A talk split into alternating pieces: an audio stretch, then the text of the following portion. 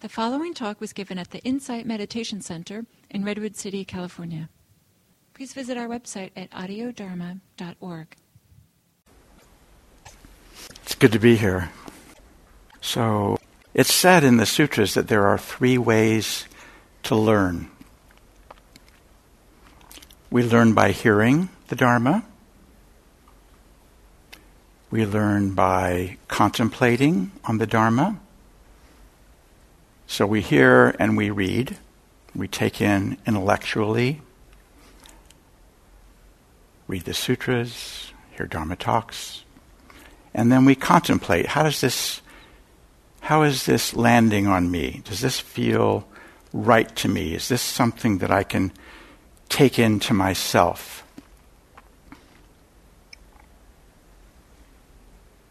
That will be an aid in my liberation.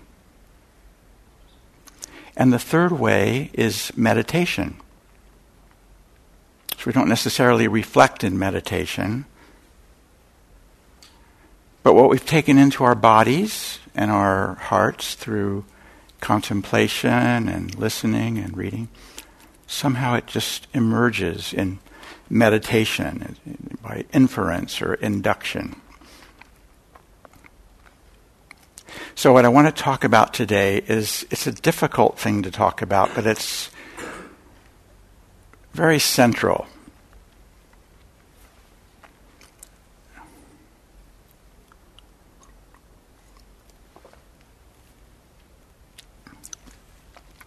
It's the three characteristics of non self, no self, anatta, uh, changefulness, as Ajahn Chah would say, or impermanence, everything is changing. And dukkha, the, the uh, truth that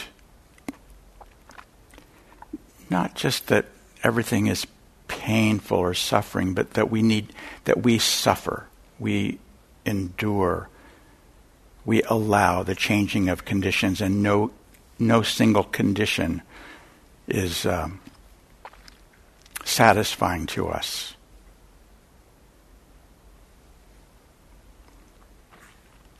So we know the, these truths. We've heard many of us have heard these truths: no self, impermanence, dukkha. And I think we give a nodding assent to them. But do we really take them in? I know I don't. I still think I'm a me. I'm a David Cohn. I'm the, I'm the uh, star in all of my productions.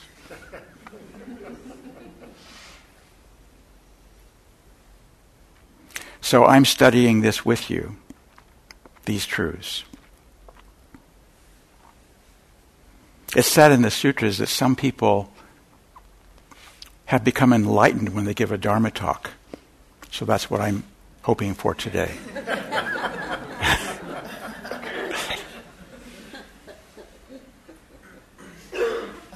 so, to give you some sense of the importance of uh, these characteristics, I think many of you know the importance of the Four Noble Truths, central teaching in all Buddhist cultures, all th- in every geography, all through time.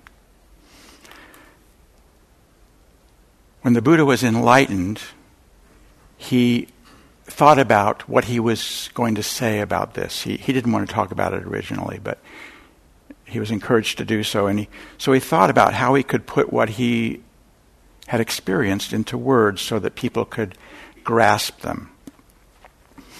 And he thought about how to say this for 13 weeks. He sat for six more weeks, and then he got up and he walked for seven weeks. So that's 13 weeks. Just to give you a sense of how important these words are.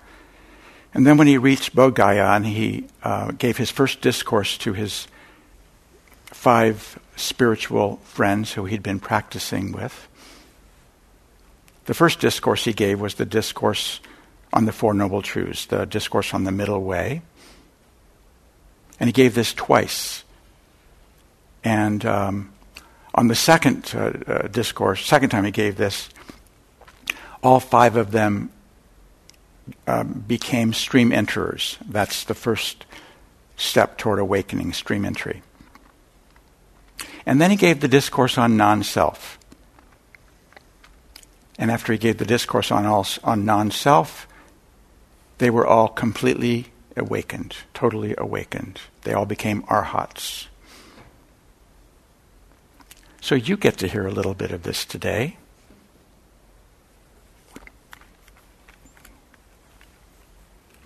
What strikes me about sutras, and this one in particular, is it's just so down to earth. The Buddha is such a great logician. He proves things, he makes arguments, and the proofs are so complete and thorough. It's like they're almost they're like indisputable. So we hear this and we are forced to contemplate, to take them in. So this is his argument for non-self. Not easy to understand on the first hearing. Bhikkhus form, the body is form, is not self. Were form self, then this form would not lead to affliction, and one could have it of form. Let my form be thus, let my form be not thus. So this means if this body is me, then it wouldn't cause me so much trouble. Um, I would I would have some say over getting sick, getting old, dying. This body causes us so much trouble. When I was in Burma, I saw these women at a river with these huge uh, clay pots on their heads carrying water. Uh, so um, uh, I, I, read somewhere that three million people in underdeveloped countries have to travel three miles a day to carry water, carrying water in those pots. Not easy. This body requires water. It has to have water. This body has to go to the bathroom we're traveling along on some trip. It's all very nice, and somebody in the car has to go to the bathroom. Got to stop, pull over, go into a gas station, go into a restaurant, go to the bathroom. Body has to go to the bathroom. The body has to drink. We just pop, the body pops into this world. It's a baby. And then it's uh, you know, a toddler and a young person, and it grows out of our control. Becomes middle aged, becomes old. Along the way, it gets headaches, stomach aches, it gets the flu, falls down and breaks something or bruises something.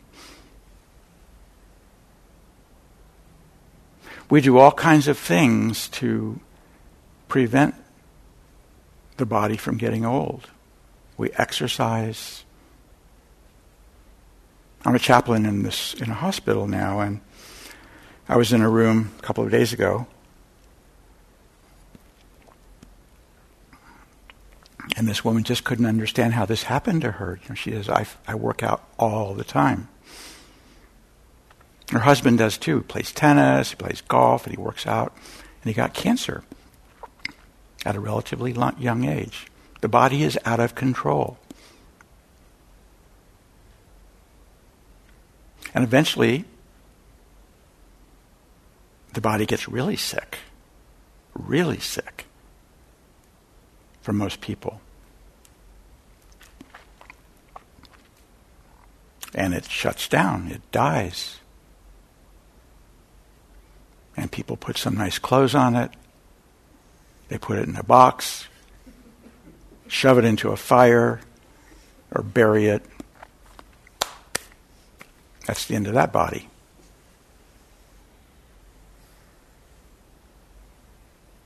So, this is Buddha's proof. Don't take it from me. This is the Buddha saying it.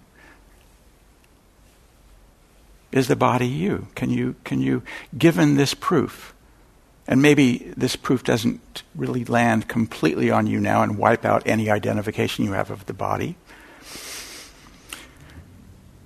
but consider this. Consider it now, consider it later. Is this can this body possibly be me? It's so much trouble. It leads to so much affliction. I can't govern it. I have no governance over this body.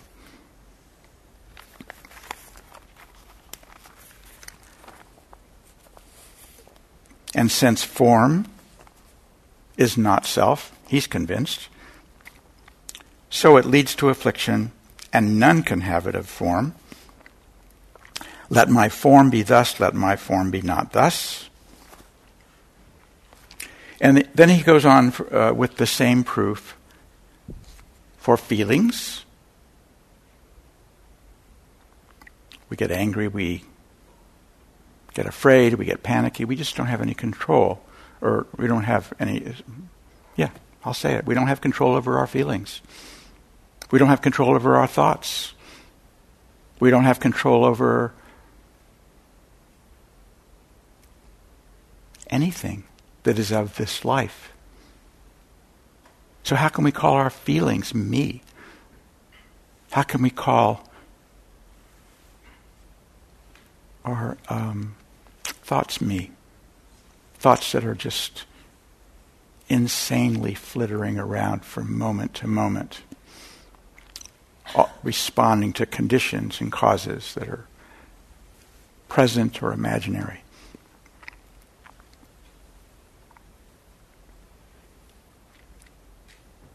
So then, um, does this con- uh, convince us? You know, I look in the mirror every day, there's David. And this is, I think, our experience with this teaching. We just don't believe it, we don't take it in. We continue to be the center of our stories. We continue to believe that there is a self here. What could it be? What could yourself be? Ah, I know what it is. It's my awareness. I was aware when I was a baby. I was aware when I was a toddler. I was aware when I was a teenager. I was conscious when I was middle aged. I'm conscious now, and I'll be conscious on my deathbed, and I might be even conscious after I die. That's who I am.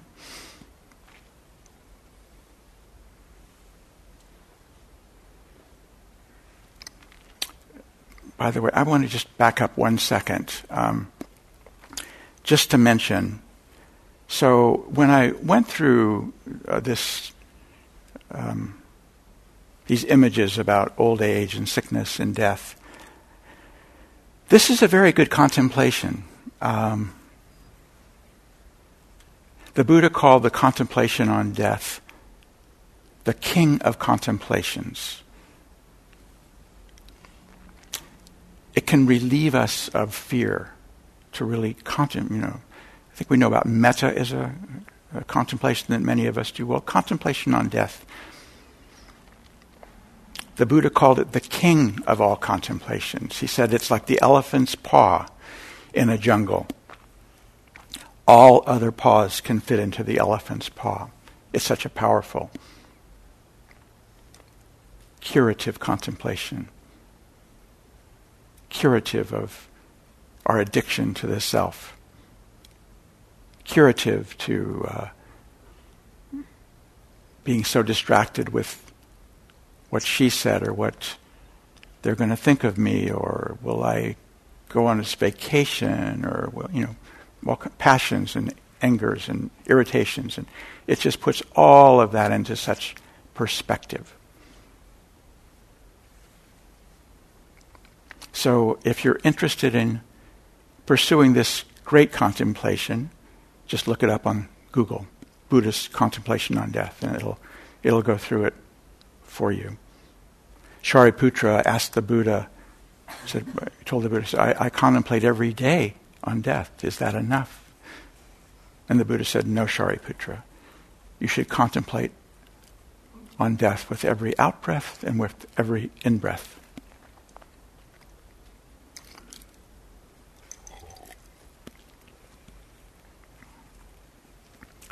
The contemplation on death is a great medicine for so many ills.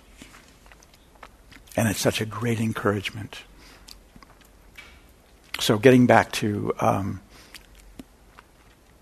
awareness is self, consciousness is self. Does that make sense? Kind of makes sense. Well, I'd like to do an experiment with you if you will indulge me. So, please, if you would be so kind to do so, put your hand in front of your face. And look at your hand. And the hand is the object. Notice the hand's color.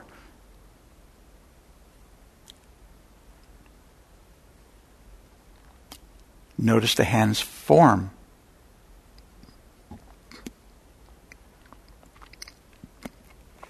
So the hand is the object.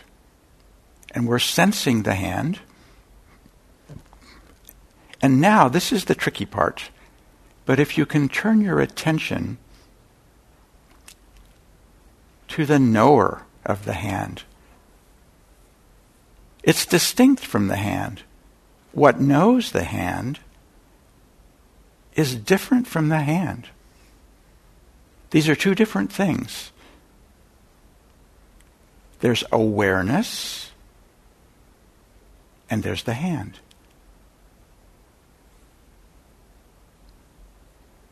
There's the one who knows. If you can get some sense of the one who knows, and the hand, the object. And these two are inextricably linked. Okay, you can put your hand down. Thank you. So you can't know awareness in itself. The only way you can know awareness, it doesn't exist on its own. Just like the hand doesn't exist without awareness. Awareness does not exist without the hand.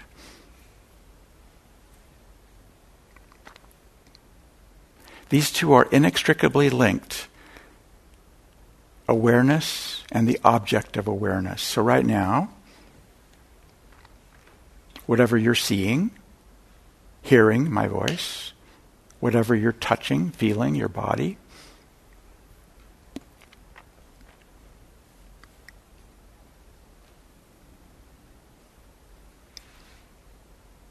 And there's knowing of that. That's what consciousness is. So there's in meditation, there is the body and the breath, and awareness of the body and the breath. And now I'm looking at you, and there's space and air and light and your faces and all this, and my awareness. And this pairing of awareness and object this inextricably linked, paired progression is our experience of life. This is our total experience of life from moment to moment. And it never ends. And it's always changing. Consciousness, object, inextricably linked, paired progression, constantly changing. And there's no room for anything else.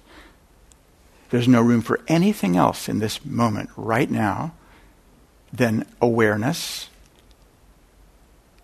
and the objects of our awareness.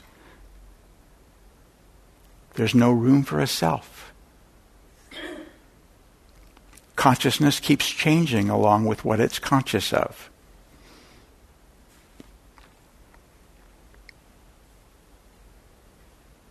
So, just like form and feelings and thoughts, awareness changes right along with them. So we are not our consciousness.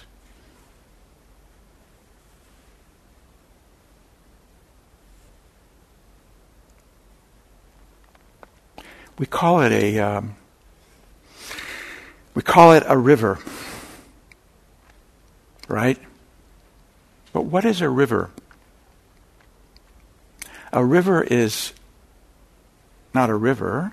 A river is flowing water.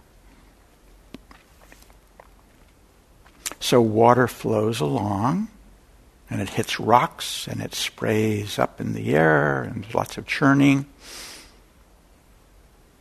Then it comes back into the water and it flows along some more.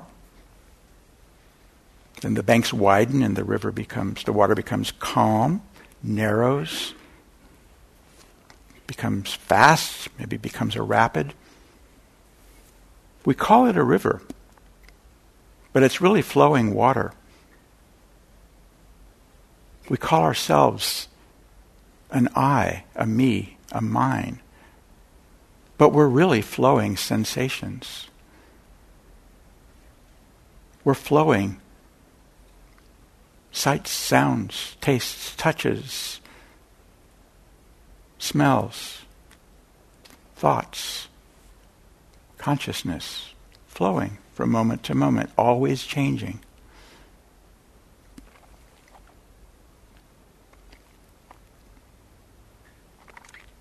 The Buddha urged his son Rahula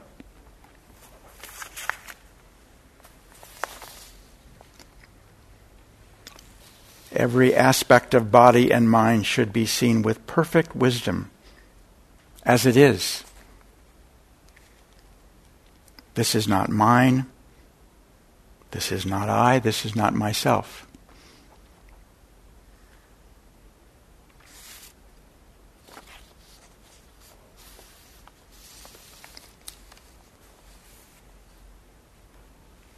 Shariputra asks the Buddha, How do I cross the floods? How do you cross the floods?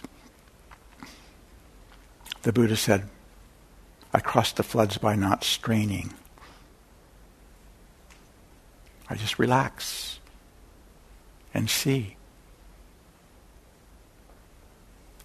Suzuki Roshi uh, was at Yosemite and he saw these, this, he was just stunned by this waterfall. 1,300 feet waterfall.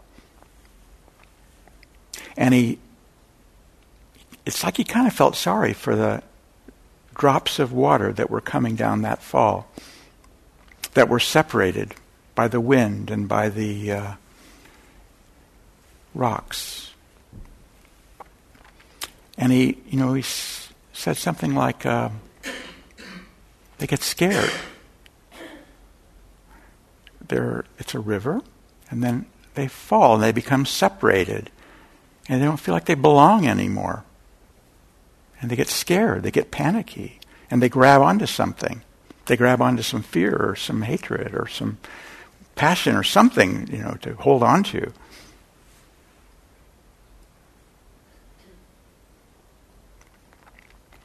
And then they reach the bottom and they rejoin the river. And they have composure again. I want to read some of this to you about uh, that he wrote. It's so beautiful.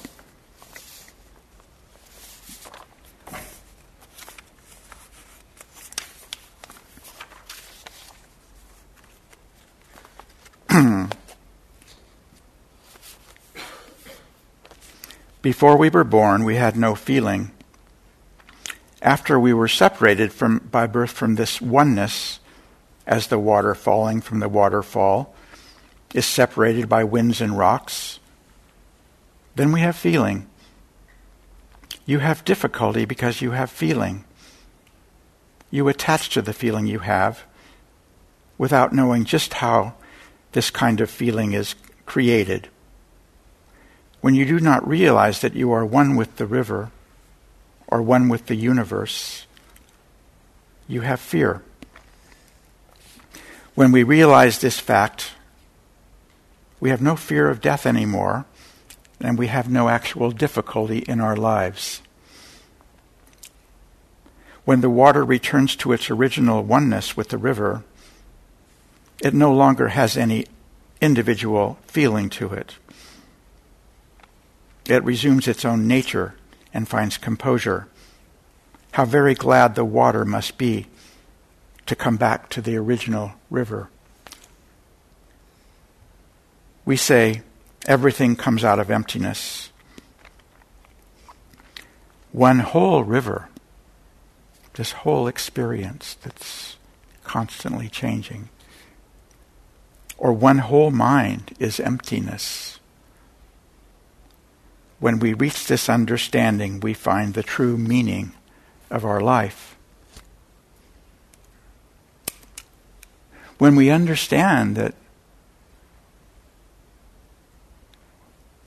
we're not self, there is no permanence, there are no conditions that we can rely on. When we understand that we're just, I shouldn't say just, that we are, we are emptiness rolling along. We have composure. We can relax into this. We can trust this. We do belong. We don't stick out.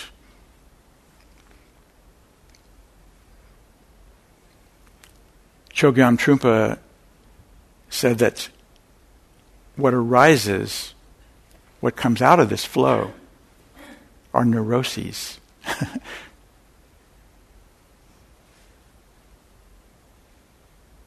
so um, maybe you can understand how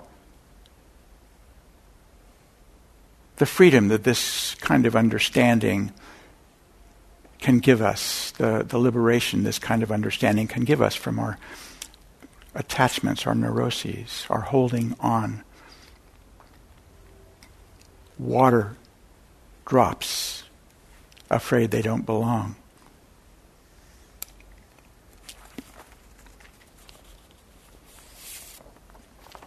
At the end of the sutra, the Buddha describes the benefits of this understanding.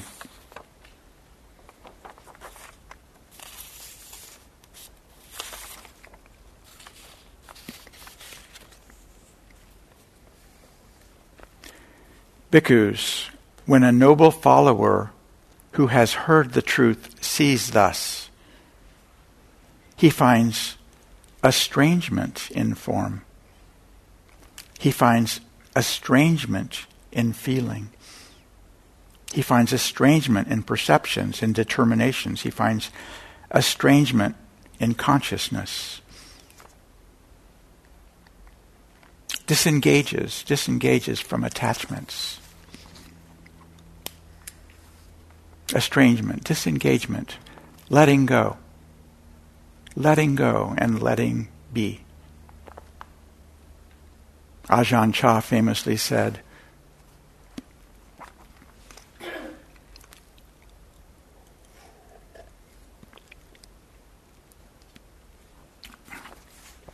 Don't accept praise or gain.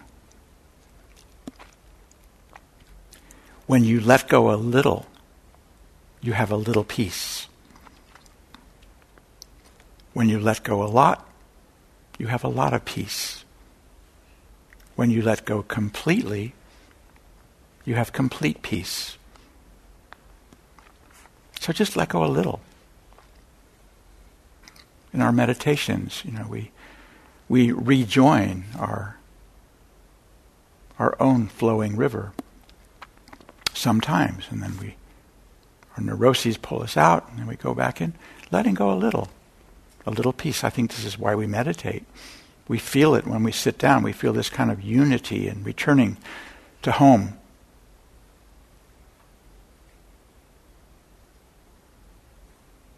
Returning to the comfort of what we call in Zen big mind. Big mind, seeing what is here.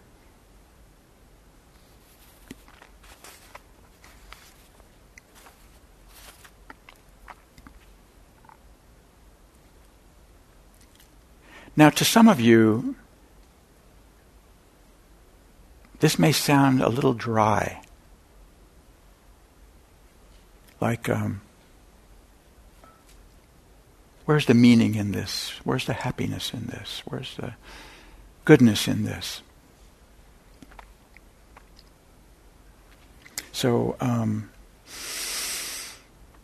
I want to just tell a little a little story. I, I was at the hospital last week, and I met this man. This was in the midst of. Uh, that was the day that Mattis resigned. The stock market had the biggest crash in history, or something like that. Trump had just radically pulled out of Syria, and lots of you know, very, you know, jolting things were going on in the world. That's why I love to go to the hospital. Just go to these rooms where there's life, just, just life, simple life, simple life going on. So I walked into this room, this Vietnamese man, simple life, sitting in his chair, no CNN on the TV and um, I said, So what's going on? And uh, he said, Well, I have a tumor on my kidney. And I said, Oh, is it cancerous? And he said, I don't know. And um,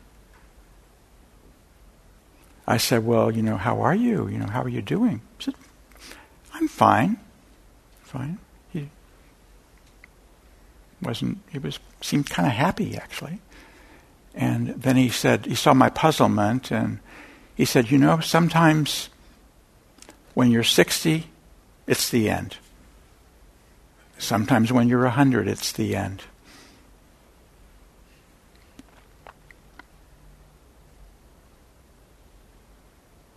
He said, when you're sick like this,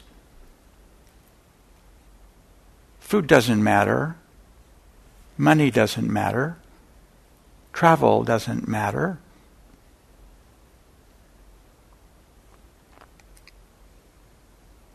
And I, you know, and and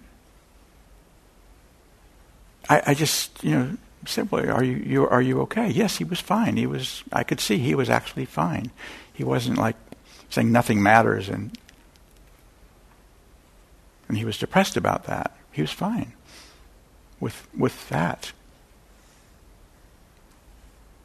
And it's, you know, it kind of struck me. It's true. In the simplicity of this room, money doesn't matter. Travel doesn't matter. Food doesn't matter. And then he said, um, You know, the doctor is so skillful. He's so smart. He comes into my room and he explains everything to me so carefully. He's so kind. It warms my heart. He's so kind. The nurses are so kind. He said, That's what matters.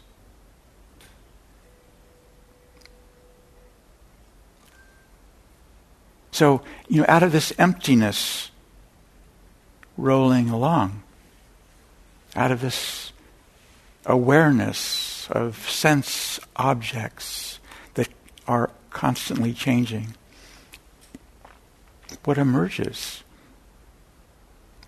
mysteriously what emerges, the alchemistry of that experience is kindness emerges. And kindness is what matters. Kalu Rinpoche said uh, something like, um, This is real. You are real. You are nothing and being nothing, you are everything.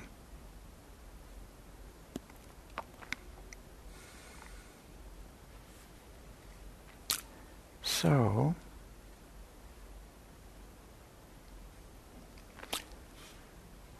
that's all I have to say today.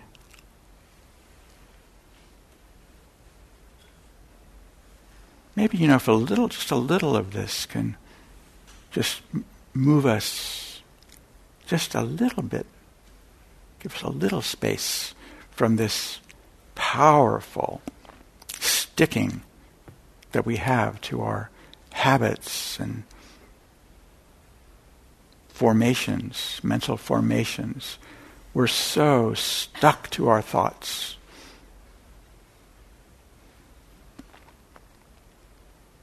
So stuck to our identities. So, may we all become a little estranged from me, myself, and mine. Let go a little. And enjoy the kindness.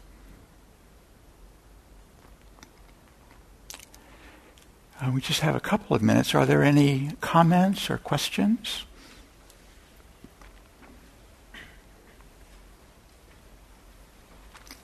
Is there a microphone? Just one out there.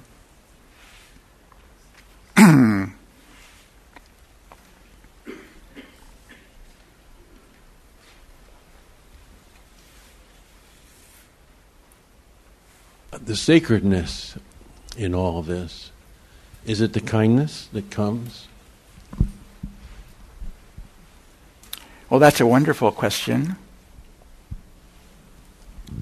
You know, I, I think the sacredness is when we see. The sacredness is in the awareness. It's amazing. It's just amazing to be here. And you know, just to really be here and be aware of our sensations.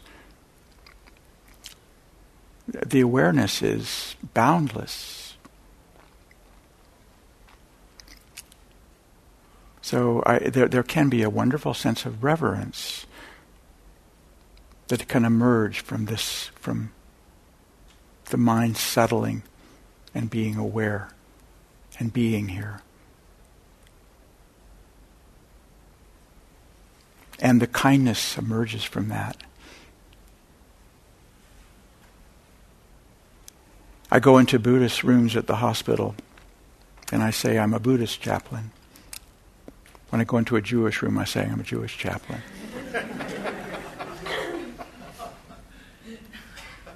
And um, and with them, I talk about Kuan Yin, the Buddha of compassion, the Buddha of kindness. That's what they. That's what nourishes them.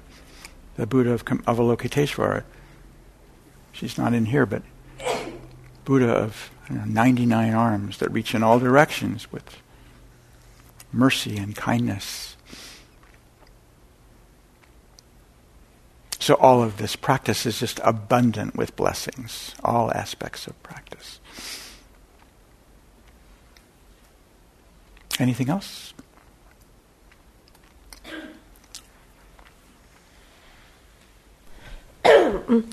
when you're in a state of mind when you can embrace no self, um, you still have to take care of your body and control it.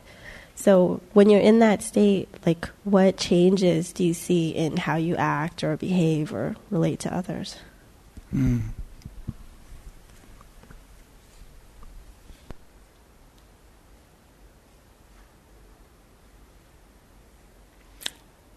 Well, if we um, have some space from thinking of ourself as a self, then we would uh, not be selfish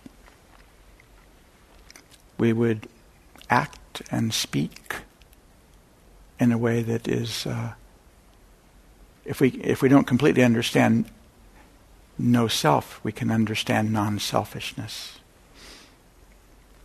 So we we can be generous.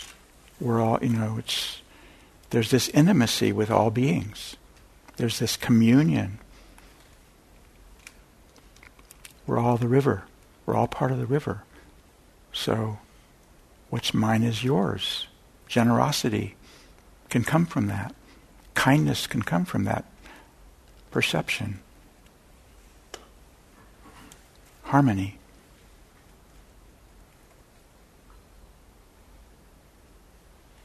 Taking care of Buddha in our speech and in our actions. Just taking care of Buddha, taking care of our our practice. So we don't have to really be too uh, um, ardent about taking care of ourselves, taking care of this self. We take care of Buddha, Buddha will take care of us. If you take care of Buddha in your speech and in your action and in your work, your livelihood, do your livelihood well, with kindness for others, respect for others, respect for the work, your life will go along okay. Is that answer okay? Thank you so much.